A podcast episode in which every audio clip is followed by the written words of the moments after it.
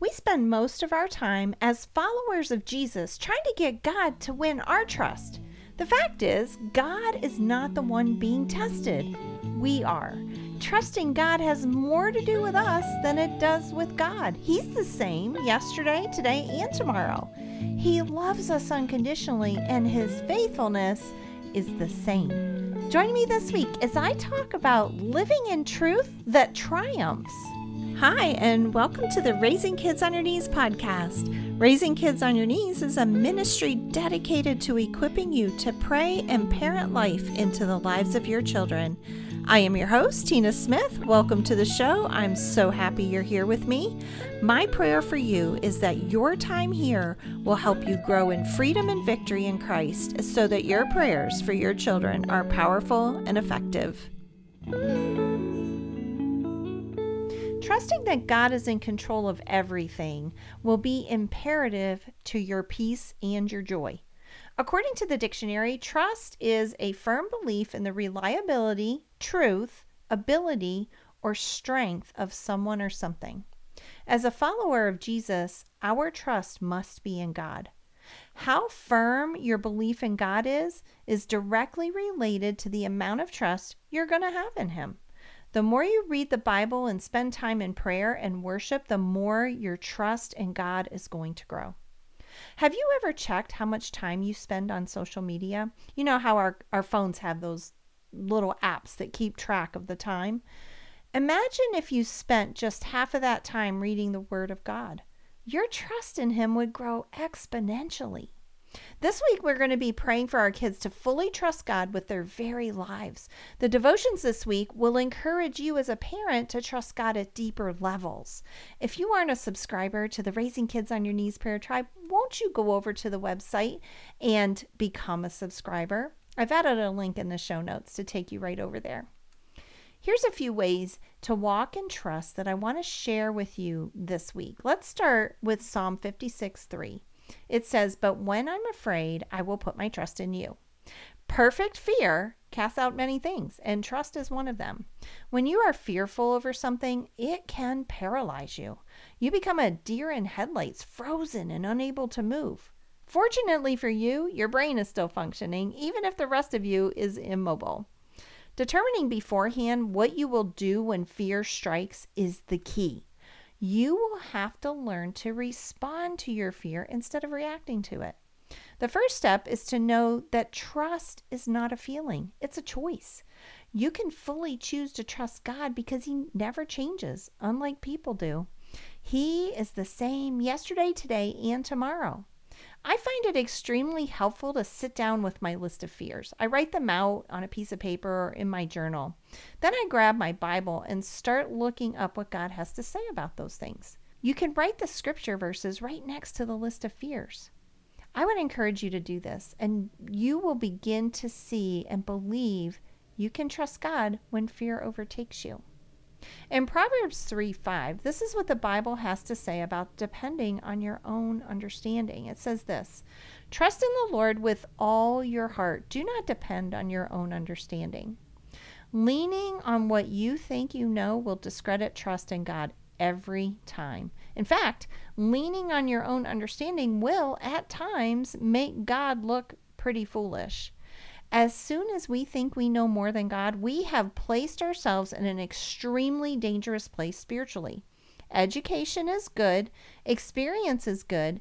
The only thing our enemy needs to do is take what is good and turn it for evil. That is exactly what he will do with your education and your experience. He will puff you up and make you think you know more than God. To trust God fully, you must walk humbly before Him with a teachable spirit. You must yield your knowledge, no matter how it is gained, to God. When you do, you will be able to trust Him with all your heart.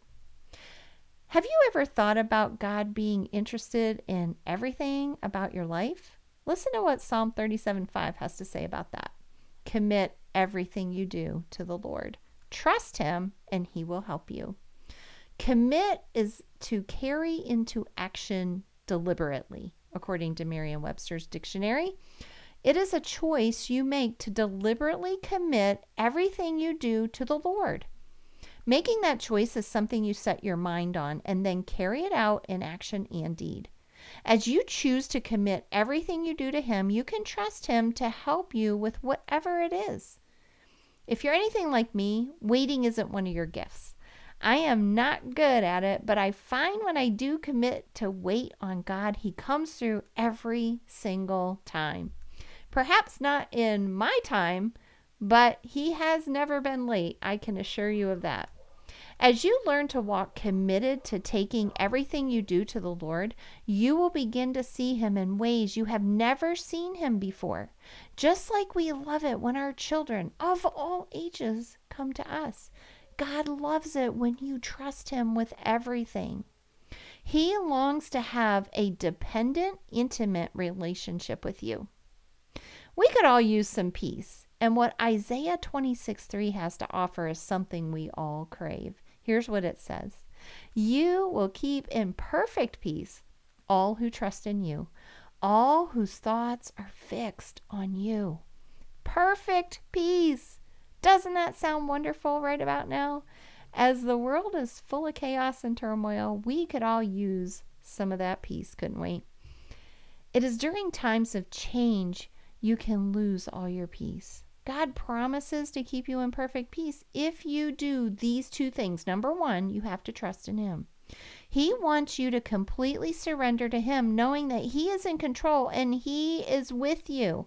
He already knows how your story is going to work out.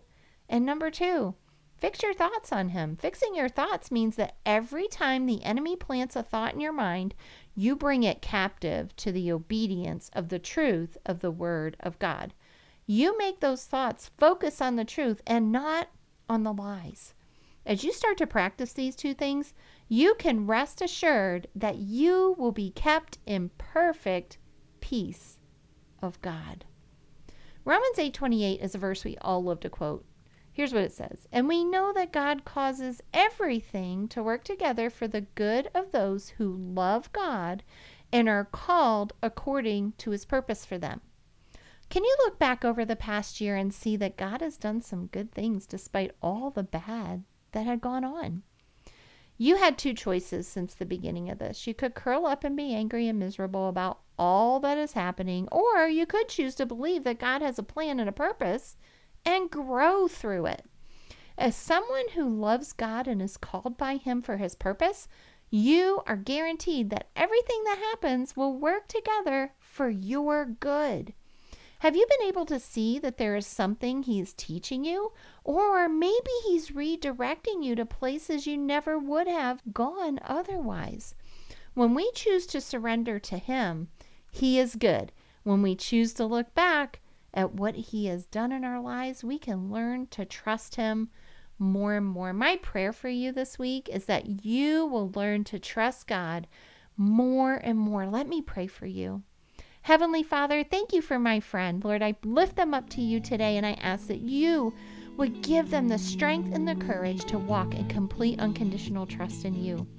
Thank you, Lord, that you do not change, that you are the same yesterday, today, and you will be the same tomorrow. Lord, thank you that we have the privilege of being your children. In Jesus' name, amen.